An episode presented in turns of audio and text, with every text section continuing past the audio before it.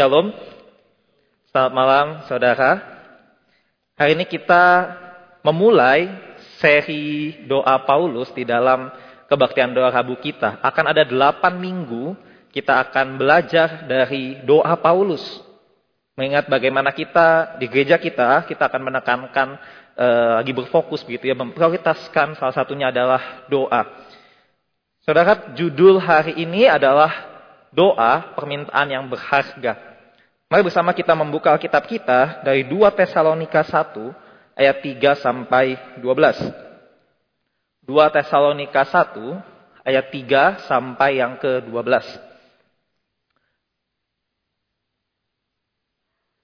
Saya menampilkan slide-nya, ayat-ayatnya di depan berdasarkan TB2 Bapak Saudara dan saya memberikan semacam highlight begitu ya beberapa ayat yang nanti kita akan gali bersama. Kalau sudah menemukannya, saya akan bacakan bagi kita semua. 2 Tesalonika 1 ayat 3 sampai 12. Demikian firman Tuhan.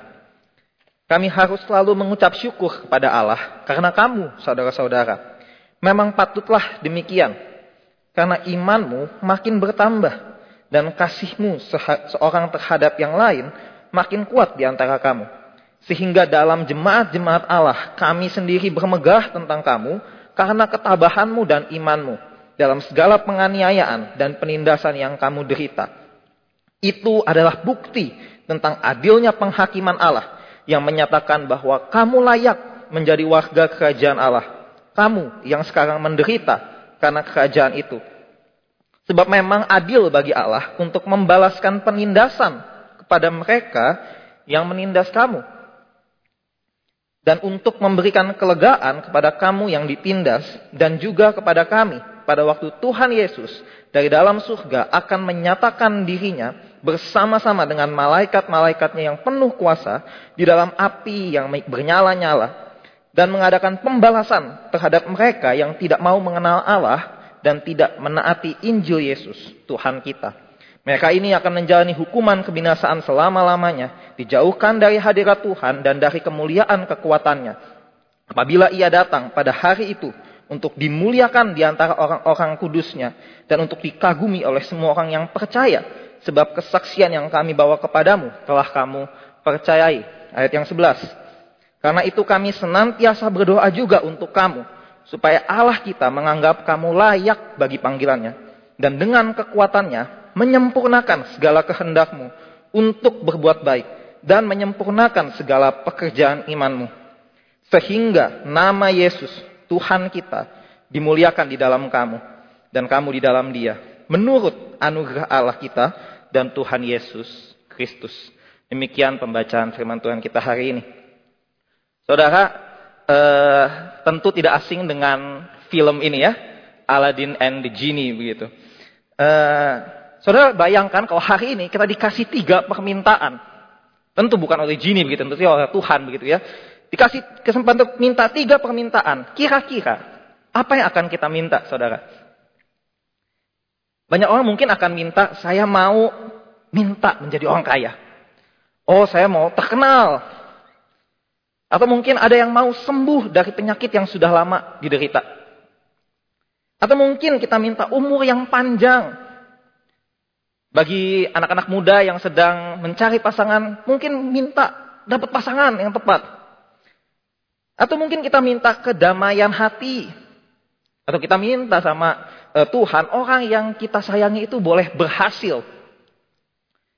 Setelah poinnya, kita akan meminta hal-hal yang bagi kita penting dan berharga, bukan? Kalau nggak penting, nggak mungkin kita minta. Nah, saudara, itu juga yang Paulus mintakan kepada Tuhan di dalam doanya di teks yang kita baca. Kepada jemaat Tesalonika yang ia kasihi. Maka pertanyaan bagi saudara, apa yang sebenarnya Paulus minta kepada Tuhan bagi jemaat Tesalonika ini? Terus sebelum sampai sana kita harus melihat terlebih dahulu apa yang terjadi di dalam jemaat Tesalonika sehingga kita baru bisa make sense kenapa Paulus minta hal ini. Saudara kalau perhatikan ayat-ayat yang tadi kita baca, saya sengaja memberikan beberapa warna untuk meng-highlight eh, bagian-bagian ini. Yang pertama, saudara, konteksnya adalah jemaat Tesalonika sedang mengalami penganiayaan. Di ayat 4b dikatakan mereka dianiaya. Di ayat 5b dikatakan mereka menderita. Di ayat ke-6 dikatakan mereka ditindas. Dan semuanya bukan karena kesalahan mereka, saudara. Tetapi karena iman mereka kepada Tuhan Yesus. Jadi ini konteksnya apa yang secara singkat dikatakan Paulus di dalam teks yang kita baca. Apa yang mereka alami. Pertanyaan ibu saudara, ketika mereka mengalami penindasan, ketika mereka mengalami eh, penganiayaan, apa respon mereka? Saudara, respon mereka yang pertama adalah iman mereka semakin bertambah. Orang menderita biasanya makin ngeluh ya. Tapi jemaat Tesalonika beda. Jemaat Tesalonika imannya bertambah. Lalu kasih mereka satu terhadap yang lain makin kuat. Dan mereka dikatakan tabah menghadapi penderitaan. Ini ayat 3 dan 4. Dan Paulus bersyukur untuk apa yang terjadi di dalam jemaat Tesalonika, bahkan di tengah penderitaan. Mereka tetap setia kepada Tuhan. Oh ini jemaat yang excellent. Jemaat yang setia, jemaat teladan, jemaat manutan. Tapi mereka menderita, saudara. Mereka tetap menderita. Maka pertanyaannya begini, saudara. Kalau kita diminta untuk memberikan penghiburan, memberikan atau menaikkan doa permohonan kepada Tuhan tentang orang-orang yang menderita, kira-kira bagaimana kita menghibur mereka? Bayangin saudara, kalau misalnya ada teman kita yang kita kasihi itu lagi menderita, begitu ya. Kira-kira apa yang kita lakukan buat dia? Kalau saya mungkin semangat ya, jangan nyerah, Tuhan tolong, ada bisa saya doain gitu ya. Atau kalau yang e, bisa masak gitu ya masakin makanan kirim deh. Supaya mendapatkan sense of relief begitu ya. Tapi saudara Paulus itu beda. Paulus beda. Bagaimana Paulus menghibur jemaat Tesalonika? Boleh dibantu nextnya Penghiburan dari Paulus adalah mengingatkan mereka tentang kedatangan Tuhan Yesus yang kedua kali. Saudara mungkin ini membingungkan ya buat kita. Loh, kok lagi menderita, kok lagi susah. Diingetinnya Tuhan Yesus datang kedua kali. Bagi sebagian kita mungkin kita nggak mau cepat-cepat ketemu Tuhan Yesus ya. Tapi beda dengan Paulus. Paulus berkata, tenang, Tuhan Yesus akan datang untuk kedua kalinya. Di ayat yang ketujuh. Apa yang terjadi ketika Tuhan Yesus datang untuk yang kedua kalinya? Yang pertama Tuhan Yesus akan membalas orang-orang yang menindas, yang menganiaya jemaat Tesalonika. Mereka akan mendapatkan keadilan Allah. Mereka yang tidak percaya kepada Yesus akan menerima hukuman. Terpisah dari hadirat Allah. Ini dekat ya sama khotbahnya Museriko ya. Baru saja minggu kemarin. Tentang akhir zaman. Terpisah jauh dari hadirat Allah. Tapi bagi jemaat Tesalonika. Mereka akan mengalami kelegaan. Di, di ayat 6 dikatakan Tuhan Yesus akan memberikan kelegaan kepada mereka. Jadi gimana Paulus menghibur jemaat Tesalonika? Ingetin bahwa Tuhan Yesus adalah pengharapan yang kuat. Bukan berarti support dalam bentuk hal-hal fisik atau uh, secara emosi itu tidak penting saudara. Tetapi yang terpenting kalau kita mau lihat dari Paulus, penghiburannya adalah mengingat kepada Allah.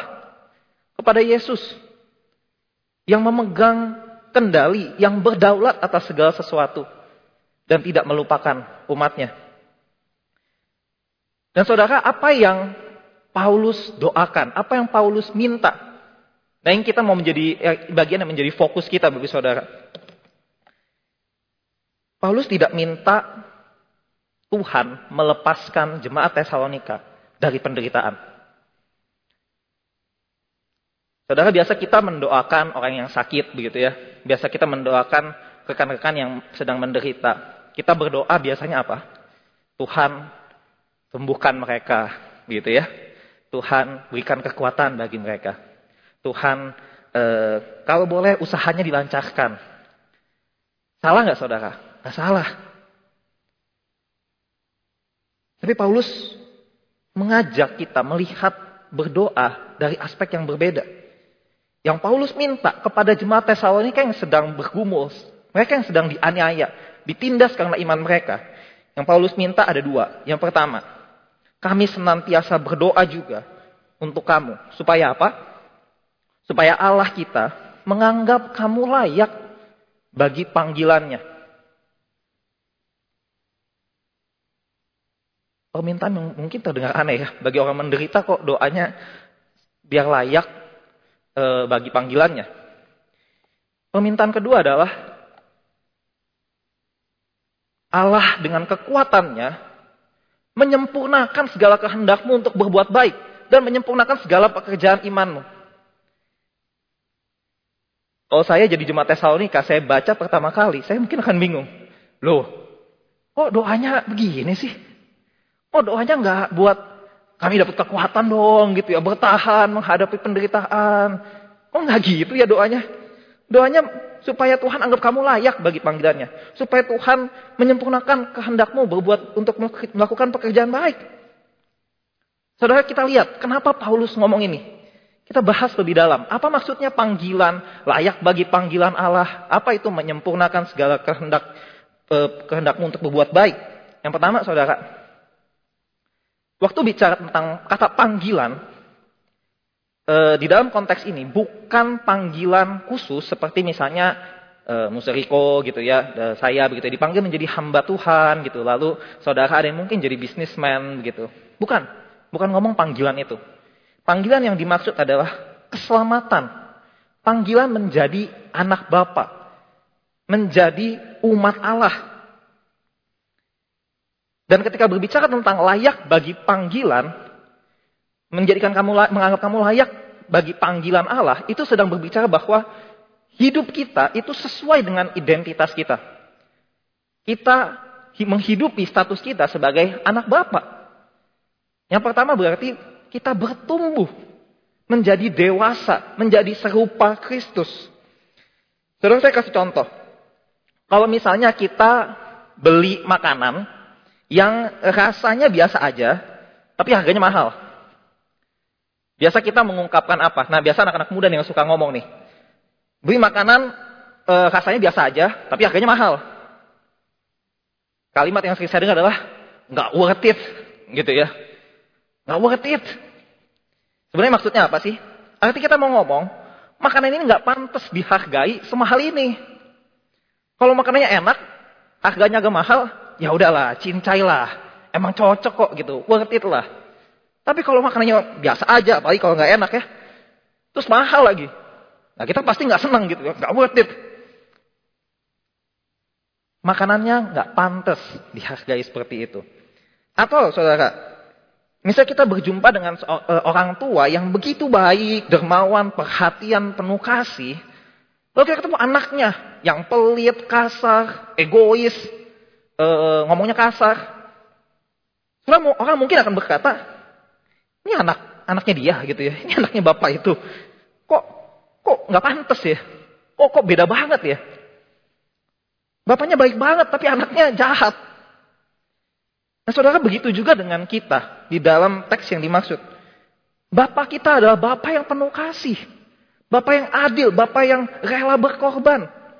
Rela menyerahkan anaknya bahkan. Kalau kita bilang kita anaknya bapak, tapi hidup kita nggak mirip sama Bapak. Itu yang dikatakan Paulus nggak layak bagi panggilan. Maka pertanyaan Bapak Saudara, apakah kualitas karakter dan hati kita mirip sama Bapak? Apakah keinginan-keinginan kita itu mirip sama keinginannya Bapak? Atau jauh berbeda? Paulus berdoa supaya jemaat Tesalonika punya hidup yang sesuai dengan panggilannya sebagai anak-anak Allah. Dan dia berdoa bukan cuma sekali, saudara. Dikatakan eh, Paulus itu senantiasa berdoa. Artinya apa? Tiap-tiap hari jemaat Tesalonika dan kita butuh diubah semakin lama serupa Kristus. Butuh berdoa untuk pertumbuhan rohani untuk perubahan semakin serupa dengan Kristus itu nggak bisa sehari jadi. Tapi tiap-tiap harinya kita butuh untuk diubah serupa Kristus. Permintaan pertama Paulus supaya hidupmu, hidup kita semua menjadi layak dengan panggilan Allah bagi kita. Terus yang permintaan Paulus yang kedua, yaitu Allah dengan kekuatannya menyempurnakan segala kehendak kita, kehendak jemaat Tesalonika juga, untuk berbuat baik dan menyempurnakan pekerjaan iman kita. Saudara yang dimaksud, yang, dan saya percaya yang Paulus maksudkan, bukan cuma moral Bapak Saudara. Maksud saya begini, moral itu misalnya kita sering dengar istilahnya begini, yang penting jadi orang Kristen itu berbuat baiklah. Gak usah radikal-radikal. Gak usah aneh-aneh. Yang penting berbuat baik. Yang penting berbuat baik, hidup aman, tenang. Saudara, saya pikir bukan itu yang Alkitab maksudkan. Masalahnya begini, kalau cuma moral, orang gak perlu percaya Tuhan Yesus untuk melakukan kebaikan. Lihat Buddha Seci misalnya, mereka bisa lebih baik dari kita. Tapi ini bukan cuma sekedar moral, Bapak Saudara. Yang saya yakin adalah menghasilkan buah bagi kerajaan Allah. Bagi pekerjaan Allah. Berbuat baiknya ada kaitannya dengan kerajaan Allah. Pekerjaan Allah di tengah dunia ini. Dan saya pikir kata yang dipakai adalah buah. Saya pakai istilah termsnya buah. Kenapa? Begini. Waktu Tuhan Yesus bilang di Yohanes 15. Dia berkata bahwa Ranting itu tidak bisa berbuah dari dirinya sendiri. Ranting itu harus nempel sama pokok anggur supaya bisa berbuah. Saudara itu menggambarkan relasi kita, kehidupan rohani kita juga. Bahwa buah itu dihasilkan bukan semata-mata, bukan murni hanya karena pekerjaan kita. Tetapi sinergi dengan Allah Roh Kudus. Buah tidak dihasilkan oleh pekerjaan kita sendiri. Tapi buah dihasilkan karena ada peran roh kudus di dalam kehidupan kita. Nah, makanya Bapak Saudara, ketika Paulus berdoa, dia berkatanya bukan e, supaya pekerjaanmu, kehendak berbuat baikmu tercapai. Tapi dia berkata, Allah dengan kekuatannya menyempurnakan segala kehendakmu untuk berbuat baik dan segala pekerjaan baik. Lihat ya. Jadi pekerjaan baik kita, eh, karya kita bagi kerajaan Allah itu tidak pernah hasil usaha kita sendiri. Tapi ada Allah Roh Kudus memberi kekuatan dan menyempurnakan apa yang kita kerjakan. Dan apa itu saudara? Menghasilkan buah bagi kerajaan Allah itu maksudnya apa? Saya pakai istilahnya menjadi saksi Tuhan yang menghadirkan Injil Kristus dan menghadirkan shalom Allah bagi dunia. Menghadirkan Injil Kristus, menyatakan siapa Yesus, menceritakan kabar baik tentang Yesus kepada dunia yang sedang membutuhkan kasih Allah. Dan kedua, menghadirkan shalom Allah bagi dunia, shalom kerajaan Allah. Apa tuh shalom? Tidak ada padanan kata, kata yang tepat, tetapi itu seperti gambaran. Suasana damai sejahtera, flourish, bertumbuh, makmur, eh, ketenangan, kedamaian. Shalom Allah. Supaya apa saudara? Supaya orang waktu bertemu sama kita. Itu mencicipi. Itu tahu. Oh, ini pemerintahannya Allah. Yang damai. Yang penuh kasih. Yang adil. Yang memperlakukan orang itu sebagai manusia yang berharga. Itu shalom, Bapak Saudara. Itu panggilan kita sebagai orang Kristen. Jadi saksinya Tuhan. Saudara apa tujuan akhirnya? Tujuan akhirnya adalah di ayat 12b. Sehingga nama Yesus Tuhan kita dimuliakan di dalam kamu dan kamu di dalam dia. Lihat ya Bapak Saudara, di tengah penderitaan Paulus minta supaya Tuhan menganggap kita layak dipanggil menjadi anak Allah. Hidupnya sama kayak Yesus, makin serupa Yesus. Yang kedua, supaya hidup kita terus menyatakan pekerjaan Allah, menjadi saksinya Tuhan. Itu permintaannya Paulus. Supaya apa? Supaya lewat semua ini nama Tuhan dipermuliakan. Dan kita juga dipermuliakan di dalam Kristus. Soal pertanyaannya begini. Kenapa dua permintaan tadi begitu penting dan berharga buat Paulus? Kenapa Paulus tidak minta apa yang mungkin sering kita minta? Buat orang-orang yang kita sayangi. Kesehatan, kesuksesan, pekerjaan, atau studi yang berhasil. So, jawabannya adalah karena Paulus meminta dengan perspektif kekekalan. Ia melihat dari kacamata Allah yang kekal. Bukan kacamata sementara dari dunia ini. Oh saudara jangan salah paham. Saya tidak bermaksud berkata bahwa permintaan mengenai kesehatan, keamanan, pekerjaan yang berhasil itu salah. Tidak, itu tidak salah. Karena kita percaya Allah memelihara kita, bukan? Tetapi saudara, yang kita minta, kalau itu hanya, kalau cuma itu permintaan kita, semuanya sifatnya sementara, saudara. Betul kan? Kita minta kesehatan. Tapi ujung-ujungnya kita tahu bahwa kita akan mati. Kita minta kekayaan. Tapi ujungnya kita tahu itu nggak bersifat kekal. Ketika kita berjumpa dengan Tuhan, kita nggak bawa harta balik. Nah, karena itu saudara, Paulus melihat dari perspektif yang kekal, berbeda dan mungkin kita, saya juga termasuk mungkin saudara, minta sering kali dari perspektif yang dunia. Dan sedihnya saudara, sering kali, seperti yang di awal ya, permintaan kita menunjukkan apa yang penting buat kita. Apa yang berharga buat kita. Jadi kalau kita suka minta hal-hal yang sementara, mungkin yang berharga buat kita, ada yang sementara di dunia ini. Dalam sebuah diskusi kelompok, ada satu orang mengajukan e, pertanyaan kritis yang saya pikir ada benarnya. Pertanyaan begini saudara, Mengapa menyekolahkan anak kita ke luar negeri?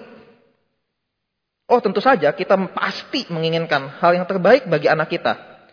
Tentu saja yang dimaksud terbaik adalah mendapat pendidikan akademik yang terbaik. Mendapatkan uh, kualitas uh, dan fasilitas yang terbaik dari eh, kampus-kampus uh, yang di luar negeri. Mungkin lebih baik dari Indonesia. begitu. Saudara salah gak? Nggak salah. Ya tentu saja itu hal yang baik. Siapa yang mau sekolahin anaknya kalau punya kesempatan di sekolah yang ketahuan begitu ya kualitasnya jelek? Nggak ada saudara. Tapi pertanyaan lanjutannya adalah begini. Apakah kita memikirkan sebuah komunitas rohani bagi anak kita ketika kita menyekolahkan mereka ke luar negeri? Ini bukan cuma berlaku di konteks ini ya saudara ya, ke luar negeri atau ke mana begitu ya. Tapi semua konteks. Apakah pertumbuhan rohani anak kita begitu penting sampai kita ingin memastikan anak-anak kita punya tempat bertumbuh rohani. Saudara pertanyaannya sama, poinnya sama. Apa yang paling berharga buat kita? Yang untuknya kita minta sama Tuhan. Apakah itu hal-hal yang sementara atau hal-hal yang kekal sifatnya? Maka pertanyaan refleksi bagi kita saudara. Apa yang pertama? Apa yang selama ini merupakan hal yang berharga bagi kita? Yang kita bawa ke Tuhan dalam doa-doa permohonan kita. Apa saudara hal yang berharga itu? Yang kepada Tuhan kita bisa minta terus. Atau ketika ditanya sama orang lain, mau didoain apa? Nah itu langsung keluar secara otomatis. Apa saudara? Dan yang kedua, apakah hal-hal yang berharga tadi yang untuknya kita naikkan doa dan permohonan, itu lebih dibentuk oleh perspektif di dunia ini yang sementara. Atau perspektif Allah yang kekal. Atau mengutip perkataan Musriko ya yang saya parafrase demikian. Apakah kita sudah begitu relevan sama dunia nih yang sementara ini? Maka kita mikirnya yang dunia aja, sementara aja. Tapi kita udah sampai nggak relevan sama surga yang kekal. Sampai sini mungkin kita harus jujur saudara ya. Kita sering gagal. Kita gagal untuk berdoa sesuai dengan apa yang Tuhan mau. Mungkin cuma yang sementara yang kita pikirin. Atau bahkan lebih jauh saudara. Kita juga gagal hidup sesuai dengan panggilan kita. Identitas kita sebagai anak Allah. Saya gagal Bapak saudara mungkin gagal. Kita tahu titik pergumulan kita. Kita tahu di titik mana kita bergumul dengan dosa. Dan kita lagi-lagi jatuh untuk memikirkan diri kita sendiri. Karena saudara kita perlu bersyukur bahwa ayat terakhir dari perikop yang kita bahas itu ditutup dengan sebuah frase yang indah.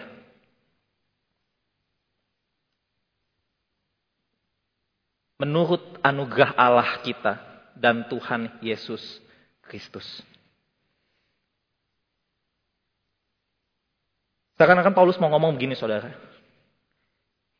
Jemaat Tesalonika. Dan juga berlaku bagi kita semua. Ingat. Kalau kita bisa menerima panggilan Allah. Keselamatan dari Allah. Menjadi anak Bapa. Ingat. Itu bukan karena diri kita. Tapi karena anugerah Allah kita. Dan Tuhan Yesus Kristus. Hanya karena Kristus turun ke dalam dunia. Menghidupi sebuah kehidupan yang sepenuhnya taat kepada Bapa. Menyerahkan dirinya. Menanggung dosa kita. Mati di atas kayu salib. Hanya, hanya melalui jalan itulah kita boleh menjadi anak Bapa. Dosa kita diampuni, saudara.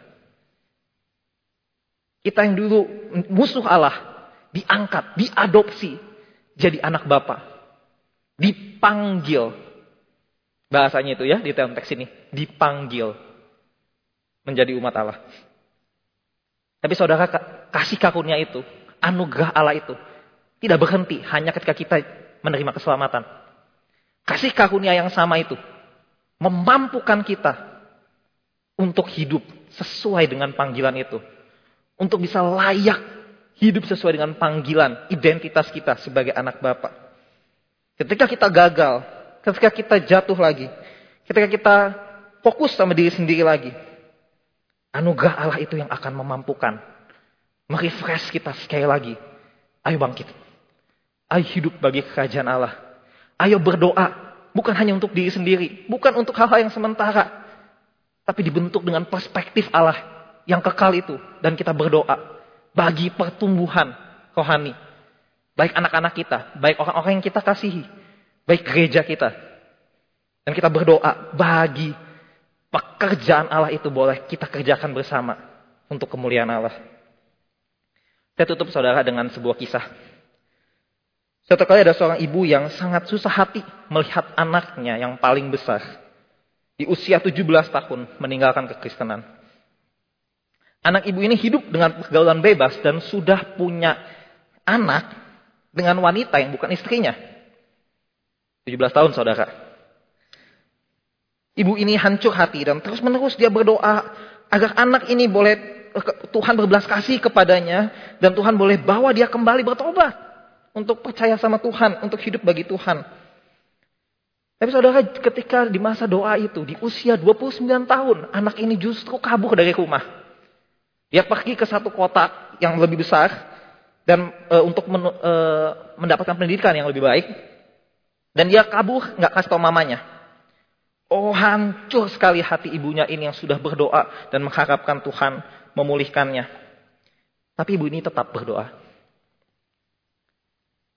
Saudara, sebuah catatan mengisahkan bagaimana ibu ini setiap hari, setiap malam ya, bukan setiap hari, setiap malamnya itu menangis, berdoa, memohon Tuhan memulihkan anaknya.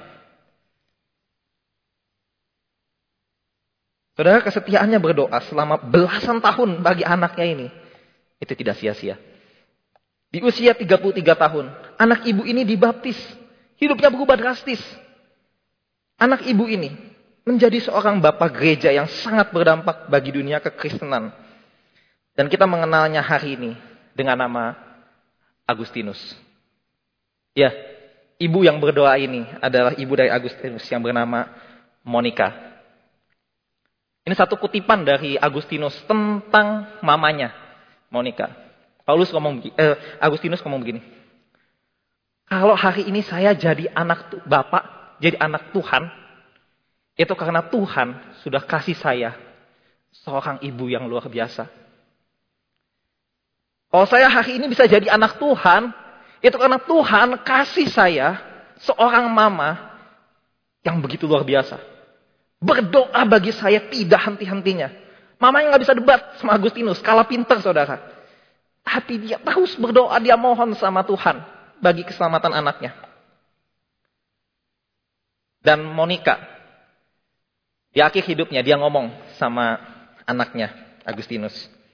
Anakku, gak ada hal di dunia ini yang bisa lagi memberikan aku kesenangan. Aku gak tahu untuk apa Aku masih ada di dunia sampai saat ini. Maksudnya pengen mati aja begitu saudara. Kenapa? Bukan karena frustrasi. Tapi dikatakan bahwa semua keinginanku, semua harapanku yang ada di dunia ini udah terpenuhi. Melihat anaknya sungguh-sungguh ikut Tuhan. Saudara bayangin kalau gereja kita diisi oleh pendoa-pendoa seperti Monica yang lihatnya itu punya perspektif seperti Allah. Yang berkata bahwa dunia ini udah gak bisa kasih delight apa-apa lagi. Kenapa? Karena yang paling berharga, keselamatan anaknya, itu sudah Tuhan kasih. Terus saya membayangkan kalau kita jadi orang-orang seperti ini. Gereja kita akan bangkit. Bangunan Kohainir itu terjadi. Kenapa saudara? Kita nggak minta sama Tuhan hal yang sementara di dunia ini saja. Kita minta apa yang jadi kehendaknya Tuhan tiap-tiap hari. Supaya gereja Tuhan dibangunkan. Pekerjaan Allah dinyatakan. Injil Kristus diberitakan. Mari jadi orang-orang yang meminta permintaan yang berharga. Yaitu yang dibentuk perspektif kekekalan. Mari kita berdoa.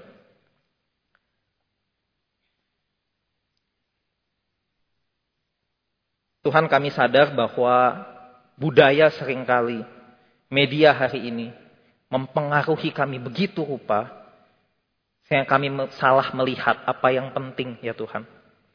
Kami pikir yang penting adalah apa yang dunia ini tawarkan. Tapi sesungguhnya itu semua sementara.